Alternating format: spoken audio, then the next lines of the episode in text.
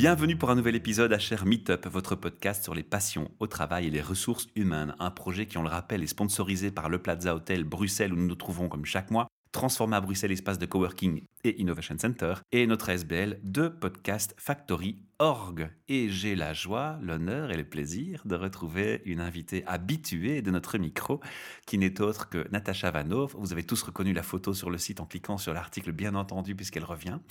Et Natacha, cette fois, et après ton passage sur RCF Bruxelles, qu'on salue au passage avec notre ami Léo Potier, tu vas nous parler de quel thème?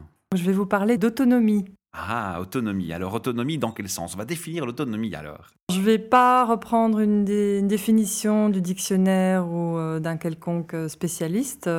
Comme toujours, j'aime bien partager mon expérience, m'approprier les choses. L'autonomie, pour moi, c'est vraiment, en tout cas, euh, évoluer vers plus d'autonomie, c'est vraiment gagner en marge de manœuvre en tant que personne, en tant qu'équipe. Et c'est gagner en liberté de choix, en possibilité de prise d'initiative et d'amener, sur base de son expérience, de sa richesse déjà existante sur le terrain, d'amener un maximum de solutions. Alors les fidèles des capsules précédentes qui t'écoutent et qui te voient revenir à notre micro vont réagir directement et faire un lien comme moi avec le self-leadership. Bien sûr que c'est lié au self-leadership.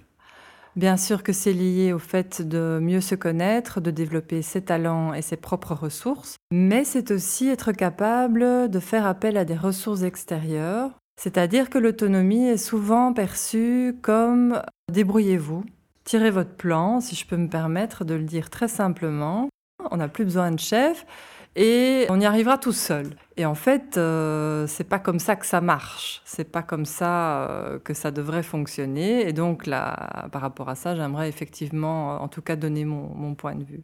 Alors justement, qu'est-ce qui va se, distinguer dans, ton approche, dans la mise en pratique? On va arriver avec quelle approche? Il y a un paradoxe dans l'autonomie. Je dirais qu'au plus on est autonome, euh, au plus on apprend à, à évoluer, à développer ses compétences, à amener des solutions, à être créatif et à prendre un maximum d'initiatives, bah, paradoxalement, au plus, on doit être tourné vers l'extérieur, on doit être dans la collaboration transverse, on doit être capable aussi d'aller rechercher les ressources et les personnes justement dont on a besoin pour euh, évoluer, pour faire encore plus fort, encore plus grand. Et donc, c'est tout l'inverse que ce qu'on pourrait imaginer, quelque chose de l'ordre de l'individualisme tu vois, euh, se débrouiller par soi-même ou une équipe qui est complètement euh, euh, auto-centrée, qui, qui, tu vois, qui, qui a tendance à, à, vouloir tout faire par elle-même. Mais au contraire, ici, on doit vraiment déployer ses ailes et ses tentacules, hein, tu sais, pour aller justement se connecter aux ressources extérieures, aux acteurs extérieurs. Donc c'est vraiment pour moi une dynamique inverse au plus on est autonome, au plus quelque part on est interdépendant. Si je t'écoute bien, on va bien plus loin que le préjugé et le cliché qui consiste à se dire je suis autonome, ça veut dire que j'ai plus de hiérarchie, j'ai plus de compte à rendre, j'ai plus de mesurette au-dessus de la tête. Je fais ce que je veux. Non, c'est pas ça l'autonomie. L'autonomie, c'est être efficace en allant chercher les ressources quand on est confronté à des choses qu'on doit régler habituellement tout seul aussi. En tout cas, on a toujours besoin de définir un terrain de jeu et un cadre. Euh, mhm. la, direction est toujours censée définir une, vision, une direction et un certain nombre d'objectifs. C'est le, top management et le management a toujours un, rôle, mais son, rôle et donc son style de leadership va évoluer pour justement laisser beaucoup plus d'espace et de marge de manœuvre euh, aux collaborateurs. Donc la hiérarchie, entre guillemets, ou le management a toujours un rôle extrêmement important, mais le rôle du collaborateur va évoluer.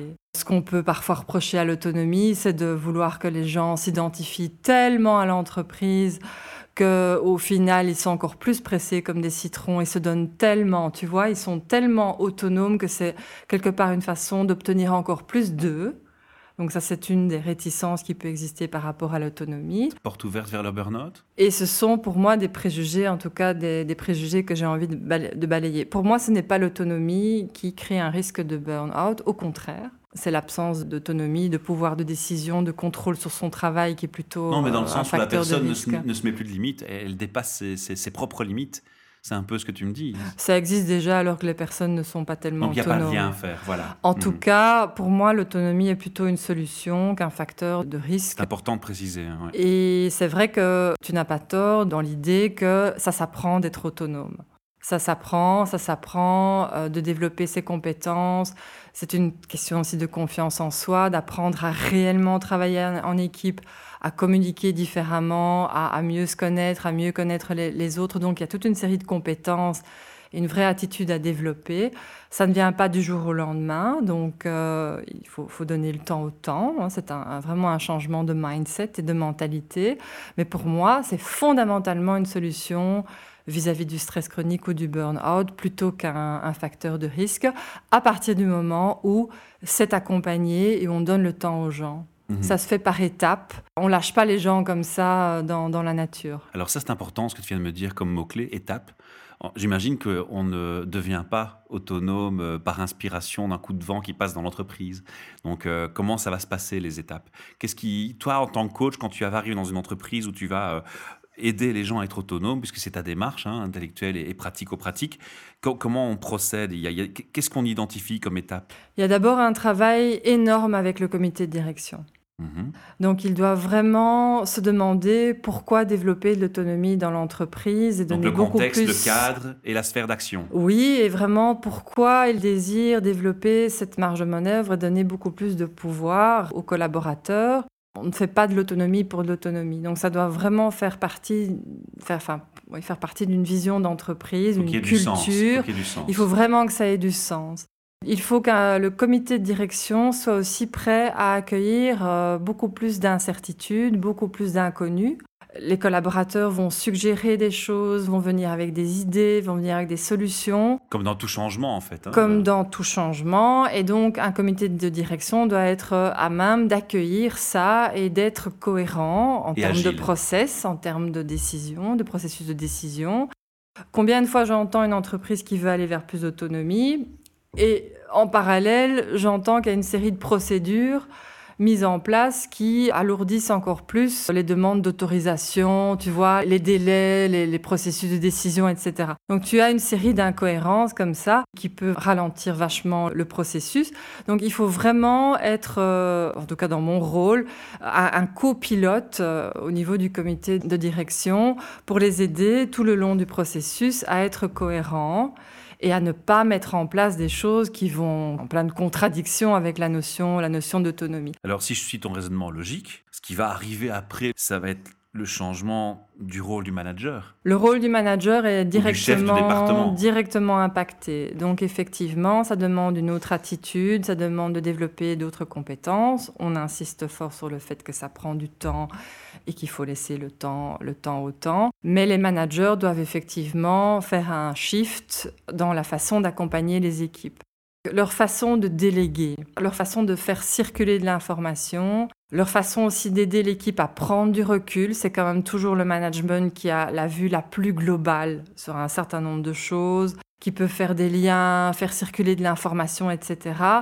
Elle peut aussi favoriser la collaboration transverse, aider à briser les silos, encourager aussi une, euh, culture où l'erreur, les erreurs sont permises, euh, etc. Donc le management est quand même censé donner un certain nombre d'impulsions et montrer, montrer l'exemple. Donc au niveau du management, il y a un solide, un solide boulot à faire. Et il y a aussi tout ce qui concerne les process les outils, les procédures. Oui, comme tu l'as dit tantôt, pour pas rentrer dans le paradoxe. Qui doivent suivre. Une démarche qui est paradoxale par rapport à ce qui est autour et dans le contexte. Voilà. Et donc, il faut très très vite identifier pour tous les projets et les sujets clés, les, sujets phares ou les, grands changements dans l'entreprise, je pense aux outils informatiques et, autres, autres sujets bien connus euh, qui sont quand même des outils de travail importants, il faut vraiment très vite identifier Qu'est-ce que la direction définit Qu'est-ce qu'elle donne comme cap comme contrainte, et là où le collaborateur va commencer à pouvoir donner son input, contribuer, créer, suggérer. Donc ça doit être clair à partir de quel moment le collaborateur prend la relève et peut co-créer les, solutions. Donc le rôle du manager, il va être aussi d'identifier les facilitants et les contraintes dans la démarche. Les identifier, faire sauter les contraintes et mettre en place les incitants. Oui, c'est un processus, enfin, un processus de changement. Donc à partir de ce moment-là, pas le négliger, quoi. Je veux dire, il, faut, vraiment prendre ça en main, quoi. Il faut identifier et, et, par l'aide d'une bonne communication et d'un dialogue, effectivement, les freins, les résistances, les obstacles et tout ce qui peut faciliter. Euh, Alors pourquoi je parle de ça? Parce qu'évidemment, le manager s'adresse à une équipe, donc c'est d'abord au niveau de l'équipe qui va faire un travail. Et au niveau des individus, mais aussi au niveau de l'équipe. Oui, d'abord à son, à son niveau et au niveau de sa propre équipe déjà. Donc il y a vraiment une dynamique de groupe à instaurer, certains principes de fonctionnement, certains engagements, des accords clairs. Donc il y a beaucoup de choses à clarifier, éventuellement euh, répondre à des préoccupations, rassurer, etc. Donc il y a un très très gros boulot d'accompagnement. Est-ce que c'est pas décourageant pour une entreprise de se dire qu'en fait on s'attaque à un tel monstre de changement? Parce que ça paraît être énorme on peut avoir le sentiment que c'est facile quand on est accompagné par toi, ça je peux le comprendre, mais je veux dire, il y a, ça, ça représente quand même une, bonne remise en question en profondeur. Ça part de, la direction, mais ça va jusqu'à l'individu dans l'entreprise, en passant par le manager, par l'équipe, par le cadre, le contexte informatique, les outils, les, procédures, les process. Euh, il y a quand même beaucoup de travail de réflexion derrière. Oui, euh, c'est pourquoi moi j'aime bien parler d'étapes et de processus. Et du temps. Et tout changement mhm. prend du temps. Donc toutes les entreprises dont j'ai entendu parler qui essayent de lancer euh, des, le NWA, ou tu sais, le New Way of Working, ou bien euh, un fonctionnement agile, ou des équipes en autogestion, je dirais à l'arrache. Euh, et c'est vraiment euh, assez impressionnant ce que j'entends, genre euh, on rassemble le personnel, on fait une belle présentation faite par des experts qui expliquent comment on est censé travailler dorénavant. Et puis, j'ai déjà entendu dans certaines organisations que vraiment les, les collaborateurs, les équipes sont, sont renvoyés à elles-mêmes et c'est la débrouille. Rien n'est clair en termes de mode de fonctionnement, de structure, d'organisation, de priorité, etc. Donc euh, on se retrouve avec quelque chose d'extrêmement chaotique. Et même si l'incertitude et le, chaos a sa place dans tout changement et, dans, tout ce qui est autonomie, co-création et agilité, il y a des, des périodes plus floues et de chaos et d'exploration, tu sais, d'essais, d'erreurs, et on voit ce que ça donne, d'accord. Mais plus que jamais, dans ce type de processus, il faut organiser et structurer. Et il faut vraiment avoir une vision des étapes par lesquelles on va, on va passer et communiquer et permettre au personnel de dialoguer sur ces différentes étapes. Donc c'est plus que jamais quelque chose qui demande euh, de la structure, bizarrement. Hein euh, ça, ça, ça, ça peut étonner, je dirais, parce que ça peut sembler contradictoire. Non, il y a du sens derrière. Par contre, je vais jouer l'avocat du diable volontairement, je vais un peu m'amuser. Hein. On a parlé de comité de direction, on sait qu'il y a les actionnaires derrière, on sait qu'une entreprise, elle veut faire du chiffre. On parle de temps, on parle d'étapes, on parle de laisser le temps au temps. C'est pas toujours très compatible avec du chiffre d'affaires, tout ça. Oui et non. Comment l'entreprise va se dire à un moment donné, bon, ça, jusque là, je vais parce que j'y gagne, et puis là, là, ça risque d'être trop long, j'y gagne plus. Est-ce que c'est un risque? Et c'est déjà quelque chose qui est venu sur la table quand, quand tu fais ta démarche? Bah, En tout cas, les organisations qui ont voulu le faire vite et très vite, j'ai pu constater euh, d'énormes pertes d'efficacité des coûts, euh, du gaspillage, euh, des fuites de compétences, euh, des profils par exemple seniors ou clés, qui, une vraie hémorragie de compétences, hein, mhm. des, profils qui quittent l'entreprise parce que ça se passe pas bien, c'est très mal accompagné, très mal expliqué, etc. Donc ce que je constate plutôt, c'est que si on raisonne d'une façon simplificatrice en termes de résultats et de performance, ça peut sembler euh, effectivement relativement lourd le fait que ça prend du temps, mais quand on y regarde de plus près, le fait de vouloir précipiter les choses, de ne pas se donner les moyens justement d'y arriver progressivement à cette autonomie, bah, en fait, ça coûte énormément d'argent. Il y a énormément d'erreurs, d'erreurs, euh, des, soucis techniques, des erreurs, euh, des dérapages et des, des pertes. Donc, l'un dans l'autre, c'est un comité de direction qui aura une vision à plus long terme et qui veut construire quelque chose de durable, qui prendra cette, euh, cette direction intelligemment. Et les autres, euh, bah, ils croient que c'est une baguette magique pour euh, obtenir du profit encore plus rapidement ou pour, je ne sais pas, soigner leur employer branding ou, attirer des beaux profils. Bon, pour moi, c'est pas des, enfin, c'est des arguments qui restent à la surface. Je veux dire, c'est extrêmement artificiel. Et euh, est-ce qu'à un moment donné, on fixe quand même une limite à l'autonomie? Tu, tu, as dit qu'il y avait un cadre, qu'il y a de toute façon la direction qui a encore un mot à dire, et qu'il y a quand même la, la hiérarchie qui, fixe les choses. Mais jusqu'où on peut étendre le, le process d'autonomie? Mais On peut imaginer, par exemple, faire disparaître une fonction dans l'entreprise? Tu veux dire que les collaborateurs pourraient décider euh, oui. ah, Tout est possible, mais l'autonomie s'arrête et la liberté s'arrête où le cadre commence? Enfin, je veux dire, ça se passe sur un terrain de jeu où on peut être créatif et amener des idées. Mais il y a toujours des limites et, un espèce de territoire ou des frontières euh, Simplement, le fait de laisser aux collaborateurs tout l'espace de créativité ou un maximum d'espace de créativité, de partage d'expériences, d'échange de bonnes pratiques, mon Dieu, ça décuple les, performances et les, résultats. Il n'y a, pas, a pas photo. L'engagement, la satisfaction, voilà, les, gens donnent beaucoup mieux et, mmh. beaucoup plus sans, forcément justement s'épuiser, euh, comme c'est le cas actuellement pour moi, l'autonomie n'est pas synonyme de cette espèce de, liberté totale. Ce fantasme. oui, c'est une, c'est pas du tout, mais ça n'a pas vraiment d'intérêt. On a un terrain de jeu, on a un objectif, une entreprise qui a une activité, un secteur des challenge business, une vision d'entreprise, et c'est sur comment la réaliser que les collaborateurs pourront vraiment contribuer et amener, amener toute leur richesse. Écoute, encore dernièrement, lors d'un team building, une équipe de quoi 20, euh, 25 personnes, 20 personnes, dans un même, euh, une même unité. Donc, euh, tu, penses à 20 personnes qui doivent travailler ensemble. Il y, y, avait quatre sous-équipes dans, dans, dans, cette équipe au total. Leur challenge, c'était d'échanger des bonnes pratiques, de travailler en synergie ensemble, euh, de communiquer, de se voir. Attends, je te parle de 20 personnes, 20 personnes dans une unité, qui n'étaient même pas dans des bonnes conditions pour euh, justement euh, optimiser leur fonctionnement, tu vois, échanger, donc, ils en étaient à travailler au fait de justement profiter de l'expérience de l'autre, un des outils efficaces, etc. Et ils étaient chacun sur leur îlot. 20 personnes, donc quatre petites équipes, 20 personnes au total. Et donc, l'enjeu elle-même pour toute l'organisation, c'est de justement faire en sorte que l'équipe soit considérée au sens large et transverse et que les gens euh, collaborent, euh, mais en ayant justement un regard tourné beaucoup plus vers l'extérieur, pas seulement vers les autres équipes au sein de l'organisation, mais aussi au-delà de l'organisation.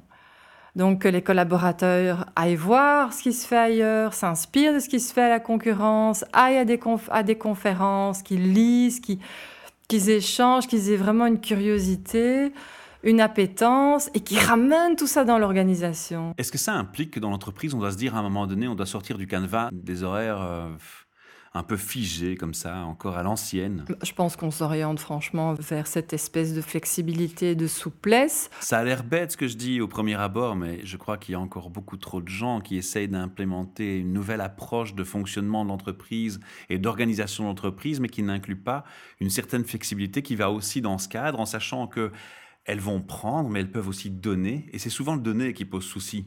C'est pas de prendre. Prendre, effectivement, on arrive assez à stimuler les, les gens motivés à, à, faire des extras.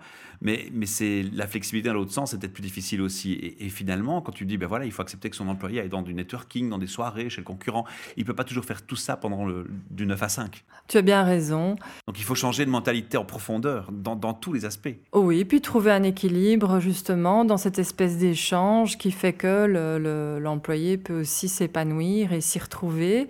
C'est ton rôle aussi d'aller jusqu'à ce niveau-là dans, dans l'aide à l'autonomie? Bah pour moi, c'est essentiel. Je dis souvent avant d'entamer un programme ou de lancer une politique, euh, il faut commencer par montrer ce que la direction a, a, la volonté justement de donner et de changer et de récompenser avant de demander aux employés de faire toute une série d'efforts, de changer leurs habitudes. Et donc, tu, reviens, euh, tu reviens à la direction, qui veut dire, qui revient à la direction, dit revient aussi à la culture d'entreprise. Il faut changer la culture d'entreprise, clairement. Ah oui, oui, c'est, une, c'est, vraiment, on touche à l'ADN du monde économique et de l'entreprise. Donc, c'est pour ça que l'intention, la vision, la vraie volonté au niveau du, du, comité de direction sera essentielle. Mhm. Et dans, dans le moindre événement, discours, message, faut être clair. Dans, dans, le moindre de leur comportement, il faut qu'ils soient vraiment de plus en plus cohérents. Ça doit pas être une illusion ou un, tu vois, un discours pour endormir les foules, quoi. Hein, donc... Alors, je vais encore jouer l'avocat du diable, mais c'est pas un monologue. L'entreprise, elle fait pas un dictat à tous ses employés. À un moment donné, l'employé, il, il, va peut-être aussi mettre des freins, tu le sais. Donc, est-ce que c'est un, un, gros problème, ça, de savoir que peut-être la, la population employée ne te suivra pas ou ne peut pas suivre ou n'est pas prête à suivre? Ça t'arrive dans des entreprises d'avoir ce... L'important est de respecter le rythme, le rythme de, de, des employés et aussi se rendre compte que on gère le changement en se refocalisant sur la motivation, les moteurs, les aspirations des gens. Et tout le monde ne fonctionne pas pareil. Il faut nourrir les gens, il faut, leur, il, faut, il faut se repencher un petit peu sur ce dont ils ont besoin pour s'épanouir, pour se sentir engagés. Et il y a des profils différents, il y a des besoins différents. Donc un, un management doit vraiment être conscient que tout le monde va certes petit à petit évoluer vers l'autonomie et certains plus vite que d'autres, mais à leur rythme et avec des besoins de soutien, d'accompagnement, de support Certains voilà, seront, seront beaucoup plus euh, en retrait et observateurs euh, au, au, départ. Certains resteront négatifs sur toute la ligne. Mais ce n'est pas le genre de choses qui s'imposent ou qui se forcent. Tu as remarqué que je faisais une boucle. Hein et donc, dans la boucle, je reviens aussi vers, vers les gens en me disant, tiens, est-ce qu'il y a des fonctions où clairement on peut pas se permettre de rendre les gens autonomes. Des métiers ou des fonctions précis où on peut se dire, ben non, là, c'est pas la peine. La seule voie de la pleine performance dans le monde du business et la seule voie de l'épanouissement de l'humain dans, dans, le business, c'est l'autonomie. Et dans tout job, il y a vraiment moyen de se demander comment est-ce que la personne peut contribuer, ajouter sa touche et justement apprendre à, à, prendre du recul, hein, prendre de la distance, se projeter dans le futur et, et, ne pas la laisser avec le nez sur le guidon. Ce sera pour moi, quel que soit le job, toujours beaucoup plus intéressant et surtout aussi euh, plus gratifiant pour la plus personne gratifiant, faire, mais, ouais. mais aussi beaucoup plus euh, beaucoup plus efficace euh, au, au, au, final. Donc moi, je, je suis vraiment une, une, une fervente, euh, comment on dit, défend, ambassadrice, ambassadrice merci, une fervente ambassadrice de l'autonomie.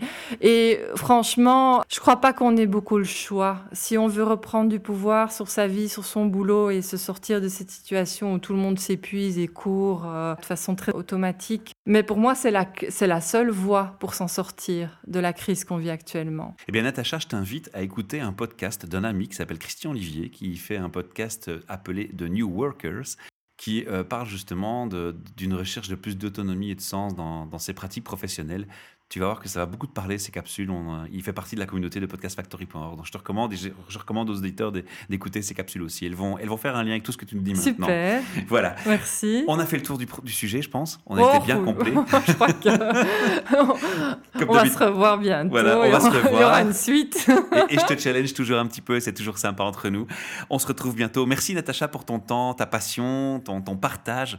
Si les auditeurs veulent aussi participer à nos capsules podcast, eh bien c'est très simple, ils vont sur la page Facebook, ils regardent les événements qui sont affichés ou sur notre site internet. Vous pouvez euh, prendre une plage horaire, la choisir, m'envoyer un petit mail pour réserver. Je me ferai le, la joie et le bonheur de vous recevoir ici dans ce formidable palace avec le même sourire que j'ai devant Natacha. Merci. Au revoir.